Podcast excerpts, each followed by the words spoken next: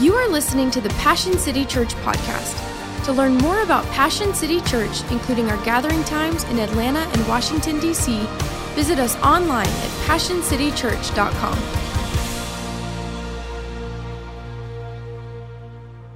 Tonight, we're talking about the chain of bitterness. And uh, raise your hand. Let's just do a little, sh- you know, a little crowd participation. If you struggle with the chain, no, you don't have to raise your hand. I'm sure nobody knows what I'm talking about, that it's a chain. Or maybe we all do. And we all realize it can be something that the enemy is using to hold us back. I do need to confess before we start um, that I'm carrying some bitterness today. I'm walking in a little frustrated. I'm a little disappointed. Uh, I'm a little mad, to be honest with you. I hope it's okay that you don't stop listening to me because I am going to be bringing a message. And I'm probably just preaching myself tonight, but I'm a very bitter at the Alabama Crimson Tide. Who said roll tide? Who are the Tide fans in the house? Would, would you kindly uh, leave or what? Watch an overflow would be awesome. Who are the people that strongly dislike? We won't use the hate word, but strongly dislike the tide. Where are you at? Okay. I feel good. And who are the people who could care less about football, college uh, football especially? Good. Hey, you're you're you got good luck. It's only like four more months until football season's over, and you don't have to hear about it for another six months. But here's the reason why I'm upset. Grant mentioned it earlier, but yesterday was my birthday, and yesterday my team, Texas A&M, played the Alabama Crimson Tide.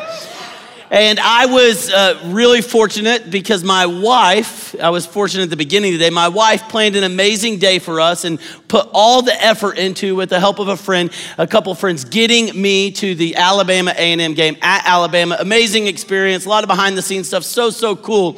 And I was really, really fired up until three plays in.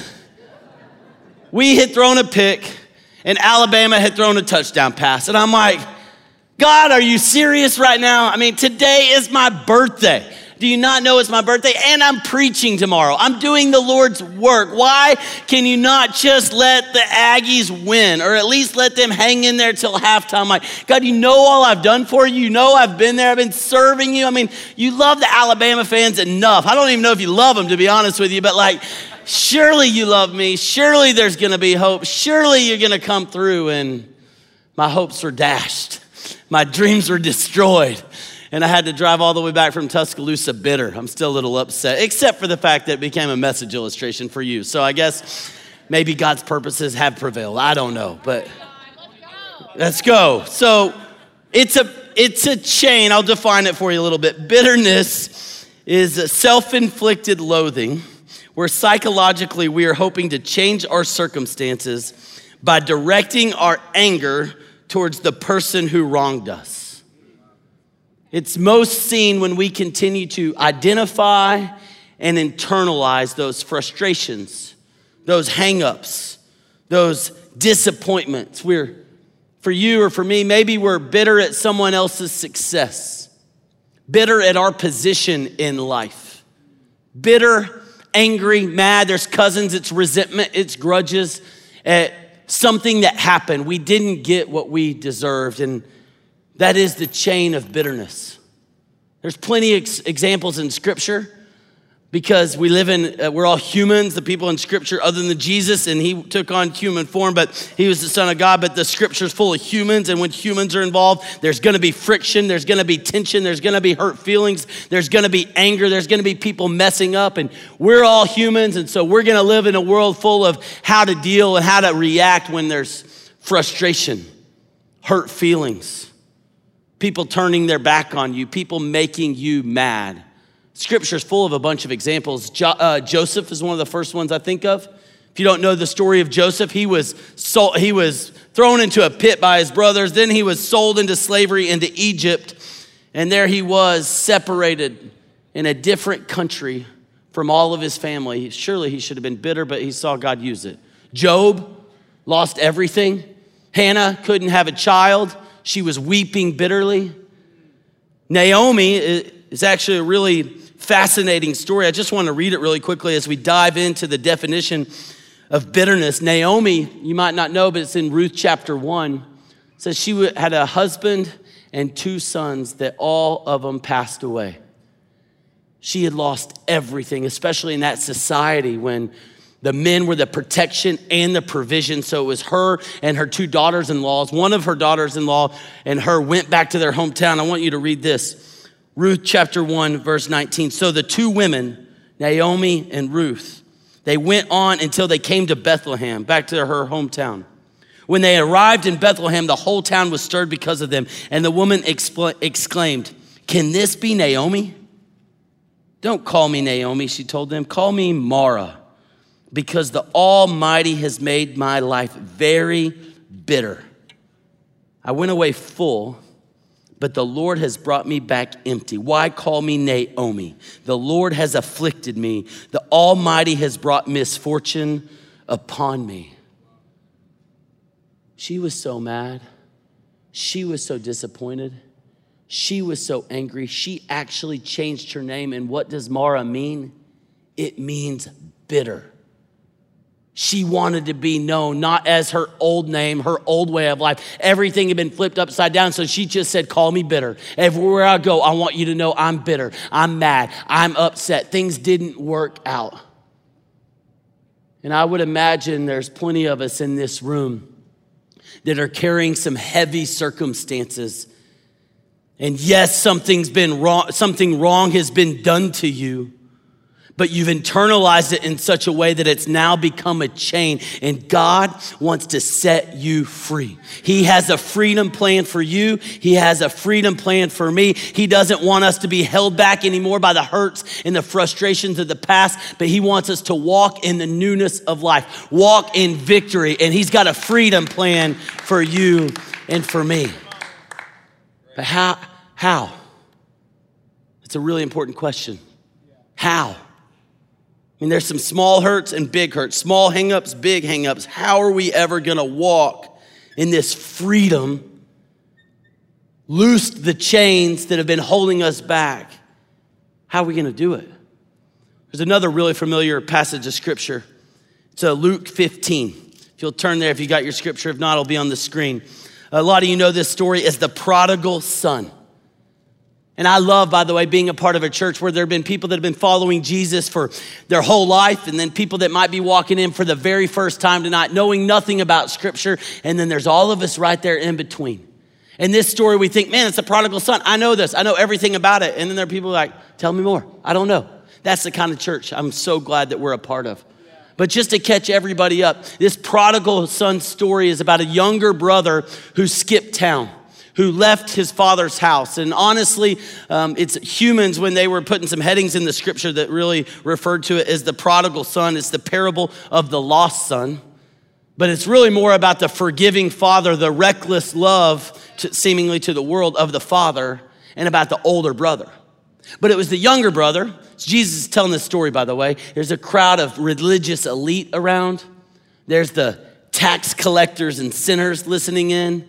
And that uh, has to be in quotes, but that's how the people would refer to him at the time. The ones, the outcasts shouldn't be there, but Jesus loved them. He came for them. There was the disciples. There was a big crowd. Jesus told this story. The younger brother had left town, demanded his inheritance. He saw greener pastures. He thought something outside of his father's house would be what would bring him fulfillment, satisfaction. It would be the life. And a lot of you, a lot of us can identify with that story. We're like, man, we are out of here. We get to high school, we get to college, we get away from our parents. We're bolting. Give me what I deserve, and I'm going to do my own thing. And just like you, the same thing happened for the younger brother. He hit rock bottom. The money ran out. The party wasn't as great as it looked. The lies of the world weren't all that satisfying. And he was stuck. He was miserable. He was desperate.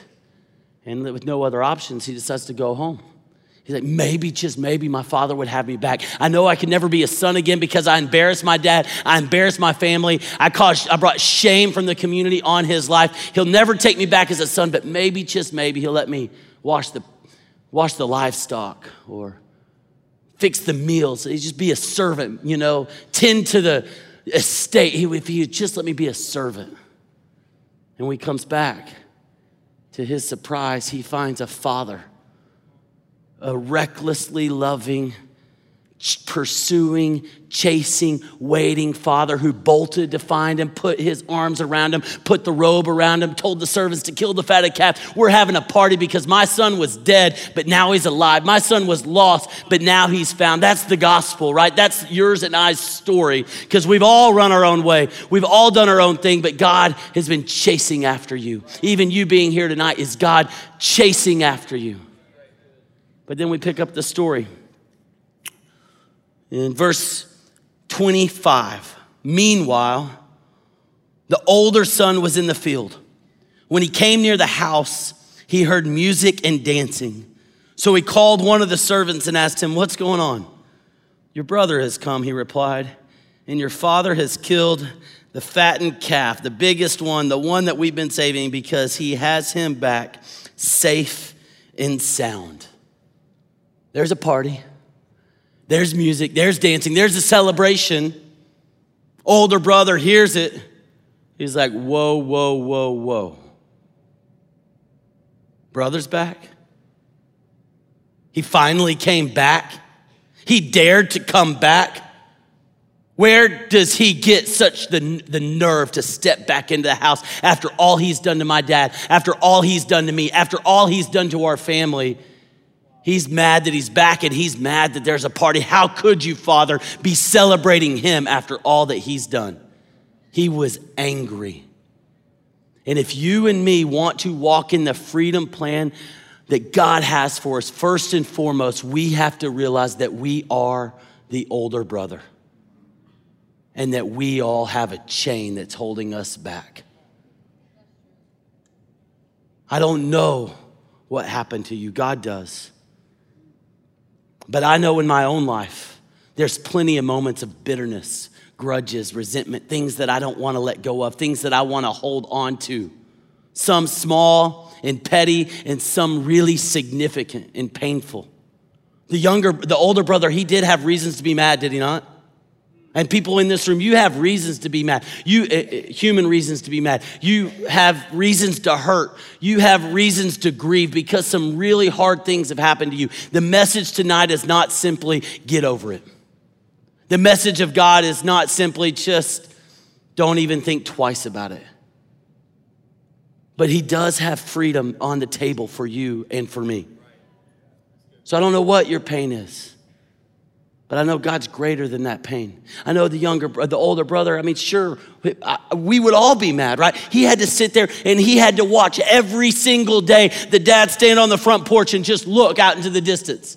He saw his dad, father praying, hoping, believing, talking. Maybe today's the day my son comes home.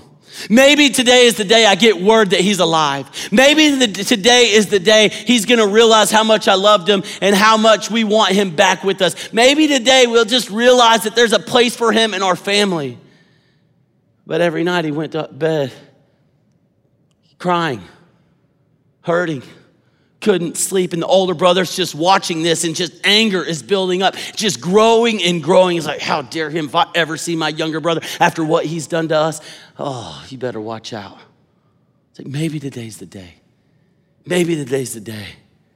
And the day came.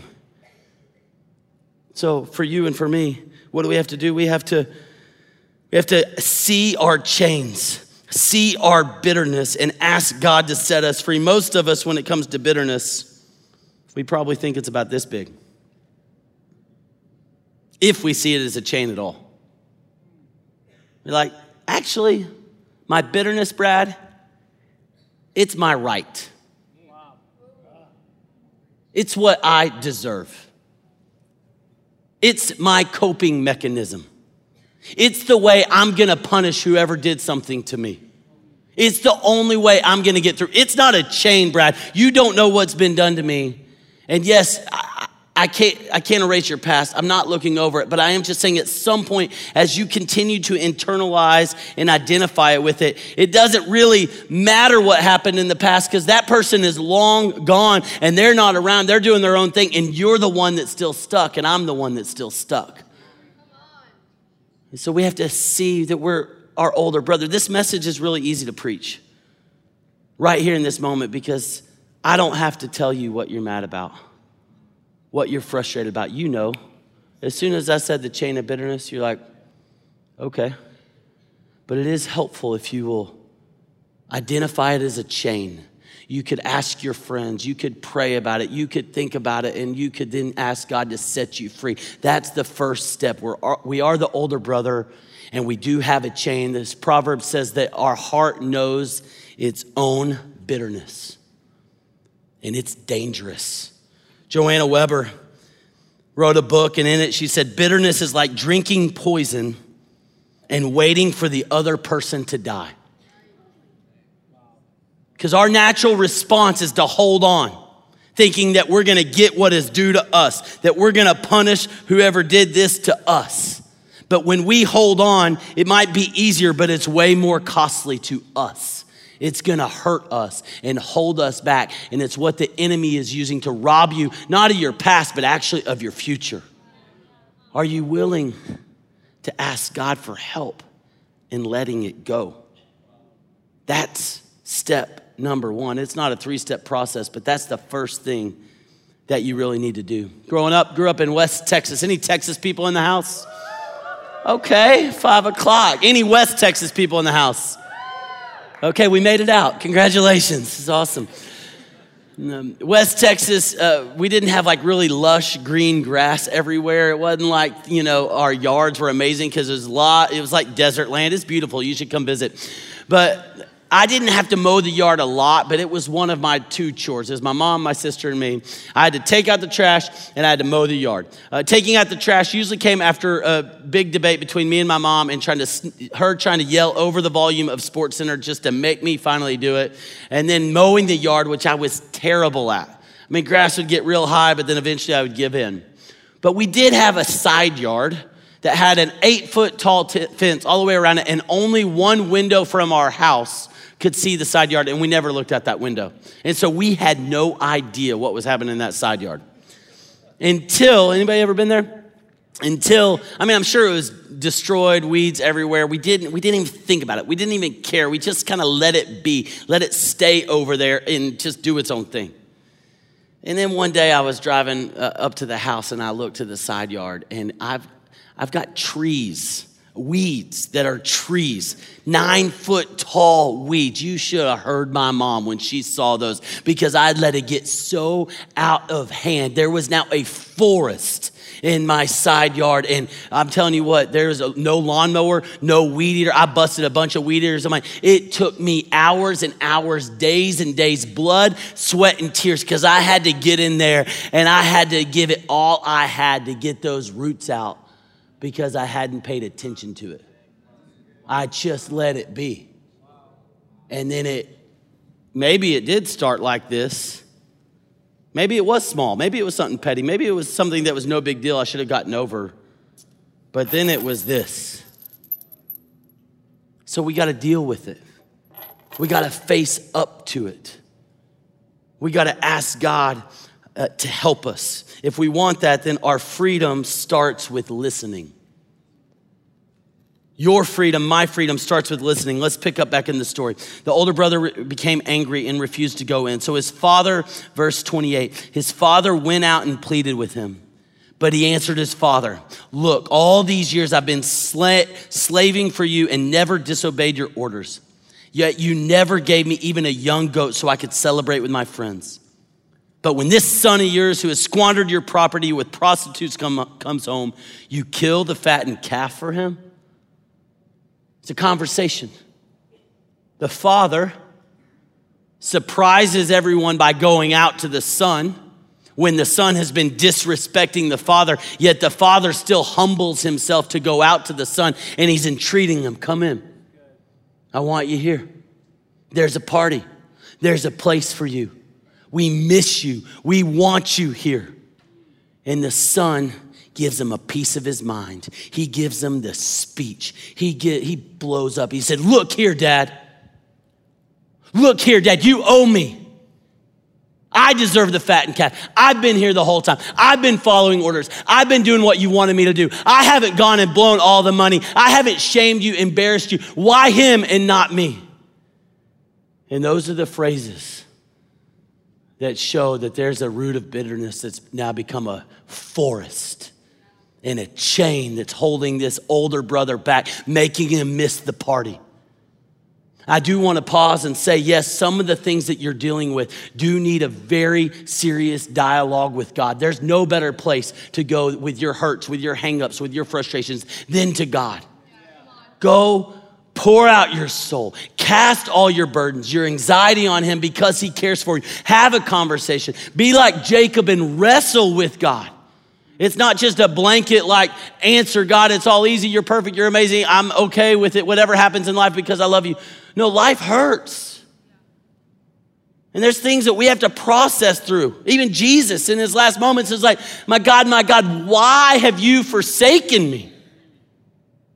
And the older brother, yes, he, he was talking to the father, but there was no respect. He said, Look here, dad. And he failed to listen. It's okay. God's not afraid of your questions. God's not afraid of your frustrations. God, eh, you don't have to fake it in front of God. Come to Him, but don't forget to listen. Don't forget to let Him talk. Don't forget to hear what He has to say. We're really good listeners, right? But we listen to the wrong voices. We listen to ourselves a lot, and that's trouble. We listen to people a lot, and they're trouble, right? Just tell them right next to you, you know, y'all are trouble. No, there's some good voices, but come on, let's be honest. There's a, a lot of the voices we get from our friends, our coworkers, culture, our parents is you should be mad. You shouldn't get over that. You better not forgive her. They did stab you in the back. Oh my gosh, I can't believe them. I'm on your side forever. And they're just pouring fuel on the fire. And they're just causing that bitterness and that chain to get stronger and stronger and stronger. We need to listen to the voice of our Heavenly Father. And when we listen, this is something we're gonna hear something similar to this. He said, My son, my son. The older brother came mad, came angry, came yelling. And the father started speaking tenderly. My son, my daughter, I love you. I know you're mad. I know you're frustrated. I know you're hurt. I know you're struggling, but I just want you to hear me say, My son, my daughter, you're mine. That's what he says. You're all, you've always been with me, and everything I have is yours. That's what he told his son. He said, Yes, We've been embarrassed. We've been disgraced. There's been a lot of pain, but let's not just spend so much time thinking about the past, what's been taken from us, what's been done to us, what's been stolen from us. Let's think about what we got. If you want to get over your bitterness, if you want to see the freedom of God come into your life, then we have to stop obsessing over what happened to us and seeing it and thinking about it and dwelling on it and just driving it home even deeper. We have to start obsessing on what's been done for us. Because the fact that we're, you can clap for that if you want. I know you wanted to. You're so close. It was so close. We have to start thinking about all that God's done for us, all that we have in Him, all that it means to be a son or a daughter of God because we didn't deserve it. We didn't earn it, but yet God sent His son to chase after us. We were, yes, we're the older brother, but we're also the younger brother, right? And we have a relationship. We have the, with, with God Almighty. We have the Holy Spirit comforting us, helping us, leading us. We have forgiveness from sins. We have eternal security no matter what happens on earth. Nothing can separate us from our Father. We have purpose. We can be used by God despite our circumstances for the things that matter most, the things that will last forever. And so don't just obsess and obsess and obsess. And everywhere you go, it's bitter and mad and frustration. I'm going to talk about it. I'm going to tell everybody. I'm going to try to build my side and build my case. No, just be like, ah, my son, my daughter, you've always been with me. Yeah, God, I've always been. I'm your son, I'm your daughter. I'm with you, you're with me. You've forgiven me, you love me, you're helping me, you're using me. Think about that. We have a three and a half year old son and a year and a half year old girl, Caleb and Addie. So we're in a lot of the younger brother or older brother, younger sister fights. It's like, uh, it's amazing. Kids have this incredible capacity to like fight and like hit each other and yell and scream and cry over like a Paw Patrol toy. But then like 10 seconds later, they're like happy and dancing and loving each other's, you know's life. But we, we get mad. You know, somebody does something to us. We're, we're professionals at holding on to things, to not getting over things, getting grudges. But um, Caleb, we're trying to help him share. He's the bigger brother, and he can just go take whatever he wants from his younger sister, and he is in the other room doing his own thing by the time she even notices what happens. But I have to have some conversations with him. Sometimes they're very positive and say, Son, look at me. I'm so proud of you. I love you. You're doing a great job sharing with your sister. You're doing a great job treating your mom like uh, and respecting her. You're amazing. I'm so proud of you. I miss you. I'm home. Look at me. Look at me. I want him to look me in the eye. And there are a lot of times I'm like, uh, buddy, we need to have a talk. And we sit in that chair. I'm like, look at me. Look me in the eye. We need to talk about what you just did to your little sister, and we need to make sure you apologize. And he's gonna say, oh, I'm sorry. And I'm not gonna say, Did you mean that? Because he's only three years old, because he didn't mean it. But at least he said it. So I'm teaching him at a young age. Sorry, I'm, I'm kind of venting on what it's like to be a parent of toddlers. Sorry. I, I, sorry, you want me to write a book about it? But, I, but I'm like, Look at me. Look at me. And he's like, uh, playing with the buttons on my shirt. He's trying to get any toy that he can. He's licking my nose. He's like changing the subject. I'm like, look at me. And the Father's, Heavenly Father, saying the same thing to you and to me. You're, you're hurt.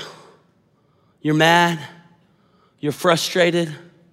He gets it. He's been Jesus has been hurt, mad, frustrated, disappointed. He knows what it's like, but he's God saying, Look at me. Look at me. We need to have a talk. You're my son. You're my daughter. I don't care what happens, nothing's changing that. I don't matter what's been done to you, something better's been done for you. And so you just keep looking at me, and I will bring you to freedom. Our freedom starts with listening. In this series, we've been talking about prayer and fasting. First message that our pastor gave was about a miracle uh, only happen with prayer and with fasting. Prayer is leaning towards God. And fasting is leaning away from the world. And that's the same thing that's happening here. We need to lean towards God and listen. And we need to lean away from the voices of the world that are only going to tell us to hold on. And then, I, you know, just cl- kind of coming towards the end, what's fascinating in this story? I've never really thought about it. I've read this thousand times. Is that Jesus doesn't finish the story. He doesn't finish it. It says, My son, you're always with me. Everything I have is yours. But we had to celebrate and be glad because this brother of yours was dead and is alive again. He was lost and he's found. Luke 16, verse 1. Jesus told his disciples, There was a rich man. So we're on to another story. You're like, Wow, like the DVR cut off too short. What happened at the end of the game? What happened at the end of the movie, end of the show? I need to know. I need to know. I need to know. Jesus doesn't finish it. Or maybe Luke forgot. Or maybe he fell asleep during the middle of the story and so he didn't want to be inaccurate. So he's just like, I'll go on to the next one. I forgot how it ended. Maybe it was lost in some manuscripts. But what we do know is that the son was outside, the party was going on inside. The father comes out and talks to the son, tells him what he needs to hear, tell him what, tells him what's true about him invites him back into the party, offers the older brother the same grace that the younger brother got, and then that the son had a choice. He gave the older son the power to choose. Do you want to stay outside?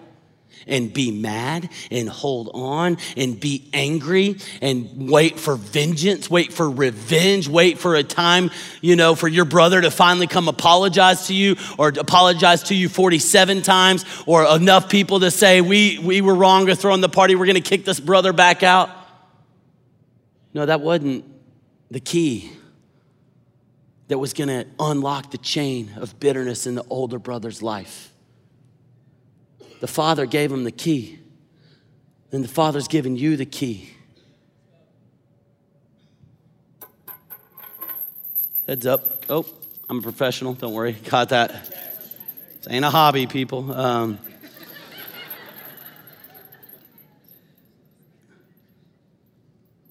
I don't have a lock for this, so it doesn't work as well. Can't believe Todd didn't bring me a lock. Golly. Add that.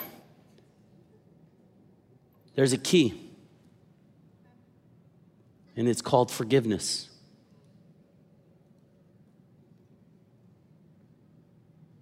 Forgiveness. You choosing to forgive is the key that can unlock the chain and the grip that the enemy has over your life. Ephesians chapter 4. Paul tells the Ephesians, get rid of all bitterness, not, not just certain bitterness, not just certain things. He said, get rid of all bitterness, rage and anger, brawling and slander, along with every form of malice. And then he says, be kind and compassionate to one another. And then here's how we do it forgiving each other just as Christ has forgiven us. So our ability, our the key is not ours, it's God's key. Our ability to forgive is actually not even our own ability. Because when we set our mind that Christ has forgiven us and it's been irresistible, inexhaustible, no limit to his forgiveness, then we can then share that with other people. When we get in touch with God's forgiveness of ourselves, then we're willing to offer that to other people. Matthew chapter 18, Peter. If you know much about Peter, he spoke before he thought, which is a really dangerous thing to do. He was the loudmouth. He would, you know, yell some things out and then have to retract his statements. Just nudge your neighbor if that's them. Nudge your spouse if that's them. It's like, hey, this word's for you. Listen up. That's Peter. Actually, don't do that. We don't have enough counselors available after this gathering. But Peter, there's a moment when he, he knew that Jesus said, uh, you know, in the Lord's Prayer, pray that God would forgive you as we in turn forgive those who've sinned against us. That we should love our enemies. We should feed them a meal. We should give them something to drink when they're thirsty. So then, therefore, we can uh, put, you know, heat burning coals on their head. That's what Romans 12 says. You're like, now we're talking. Heat burning coals. I'm in. I'm listening. What do I need to do to that person? But Peter speaks up. He said, Jesus, I know you're talking about forgiveness. How many times should we forgive somebody who sins against us? What's the limit? And he says, Is it seven? And he was trying to show off. He was trying to impress Jesus with the right answer. He was trying to get the applause. Peter, man, you're so holy. Man, you're impressive. I just, most, most jokers would have said two or three, but you're thinking seven. I'm so proud of you. I'm going to build my kingdom through you, and you're my guy. And Jesus said, No. I mean, he, the reason Peter said seven is because it's the full number, it's the perfect number. And it's like maybe that, that would be full, like full forgiveness, completed forgiveness. Jesus said, Actually, it's 70 times seven. Or some translations would say 77. Either way, what Jesus was trying to say was there should be no limit to your desire and your willingness to forgive other people because there was no limit to my ability, desire to forgive you. And so, what you have received, now you share. Yes, you've been wronged. Yes, you've been hurt. Yes, they've done it all over again. I'm not saying that you shouldn't put up boundaries, that you should just let people walk all over you, but I am saying because Jesus is saying we have been given the key to our freedom called forgiveness, and it's not in our own strength and power, but it's by setting our mind on the fact that we have been forgiven. And there was no limit to God's forgiveness towards us because there's no one who's sinned, not even one. We've all sinned, fallen short of the glory of God. We've all turned our backs and gone astray. So, who do you need to forgive? Who? I believe that one of the most holy, God honoring things that could happen after this gathering is yes, we're going to sing and singing honors God, but what might honor Him even more tonight is if you have a conversation with somebody. And yes, we can forgive in our heart. We can tell other people around us that we're going to forgive. But actually, when you speak it out to this person, hey, you wronged me. And you might not even think you wronged me. I just want you to know I'm hurt. I'm disappointed. It has been really, really painful, but I have forgiven you, or I'm asking God to help me forgive you because I don't want to be robbed by you anymore. You might have taken something from me in the past, but I'm not going to let you take something from me in the future. And so I'm releasing you. I'm not trying to punish you even more. I'm saying, go for it. I'm good. Because Christ has forgiven me. Maybe, just maybe, one of the things that you need to do leaving this gathering is to set up a coffee or call somebody and apologize. You're not the one that needs to forgive, you're the one that needs forgiveness.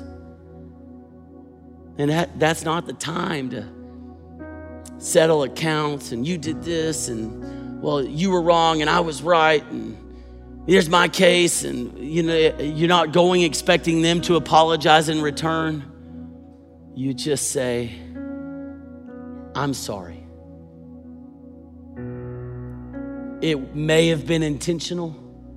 It may have been unintentional. It may have been high stakes, life shaping, or it could have been something as small as a harmful word, discouraging word. But you know it hurt somebody and you know it's become a chain on their life.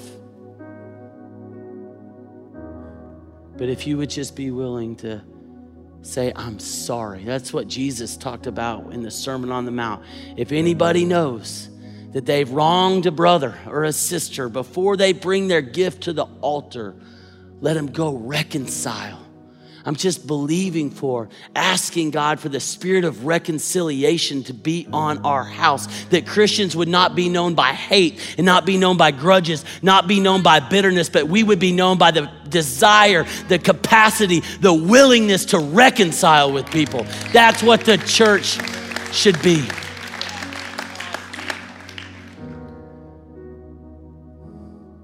The brother had a choice. You have a choice. I think the enemy would be really happy and he would have you right where he wants you if you and me decide to stay outside the party where the grace of God's being celebrated, where people are being uh, that were lost are now found, dead or alive, not getting what they deserve, but getting what they didn't deserve. The enemy would be really happy if you and I just say, Nope, I'm saved. I'm, I've got my salvation. I'm going to heaven. I just don't care if anybody else gets it. I got grace. I need grace, but I'm going to work it out on my own now, do my own thing. And it's all about getting what you deserve. What does God owe you? How should God bless you? And we refuse to celebrate the grace of God. Enemy, enemy would be really, really happy if this church, if the church, if Christians were people that stood outside from afar judging, mad, God shouldn't be celebrating them. God shouldn't be welcoming them back. God shouldn't be using them. There should be no party. There should be no fattened calf. The servants, the family, the younger brother were all partying. It was the older brother that missed out. What are you missing out on?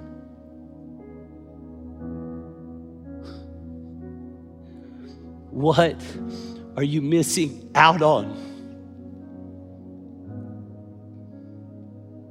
Because of your anger, because of my anger, because of your pride, because of my pride because of your grudge, because of my grudge? What are we missing out on? We're missing out on the freedom that God wants for us. I want you to turn as we close to Matthew chapter 1. Just get ready. I'm sure you all been doing your devotionals in this chapter, but heading of my Bible says the genealogy of Jesus. You're like, Brad, this is supposed to be the close. Anybody been doing their devotional in the genealogy of Jesus?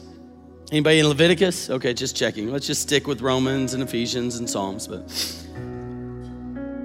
a record, verse 1, a record of the genealogy of Jesus Christ, the son of David, the son of Abraham. Abraham was the father of Isaac, Isaac the father of Jacob, Jacob the father of Judah and his brothers, Judah the father of Perez and Zerah, whose mother was Tamar, Perez the father of Hezron, Hezron the father of Ram, Ram the father of Amminadab, Amminadab the father of Nahshon, Nahshon the father of Salmon, Salmon the father of Boaz, whose mother was Rahab, a prostitute. We'll get back to that later. Boaz the father of Obed, whose mother was Ruth. Obed, the father of Jesse, and Jesse, the father of King David. King David, skip ahead several verses, of whom was born Jesus, who is called Christ. Did you see it? I'm going to go back. Boaz, the father of Obed, Obed, whose mother was Ruth, the same daughter in law who lost her husband, mom Naomi, who lost everything, who was so mad, so hurt. She asked her name to be changed to bitter. Everybody know me is bitter, but yet she hung in there. She held tight. She was loyal to Ruth. She advised Ruth. She helped Ruth. She took Ruth under her wing. She was used for the purposes of God. She listened. She made it through. She let go. And then right there, she's in the genealogy, not just of, J- of David, but of Jesus. So if you don't believe that God can take what's bad and turn it for good, just think about Naomi. You think the enemy's robbed from you? Maybe they have. Maybe he has, but God can turn it for good. You will see the goodness of God in the land of the living. Naomi through Ruth is in the genealogy of Jesus. And whose story are you going to be a part of? What celebrations are you going to be a part of? How's God going to use your pain, your hurt, your bitterness? He wants to break you free from that. And then He wants to use you and your future to bring hope, to bring salvation, to bring redemption, to bring reconciliation, to bring freedom to all the people you interact with. But it's time to walk forward and not keep looking backwards. It's time to walk free. It's time to walk fearless. That's the freedom plan that God has for you.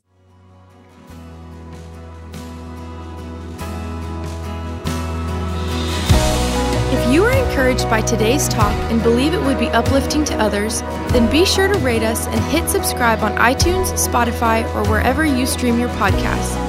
To experience other talks, videos, and live gatherings, visit us online at passioncitychurch.com or download the Passion Movement app. And again, thanks for listening to the Passion City Church podcast.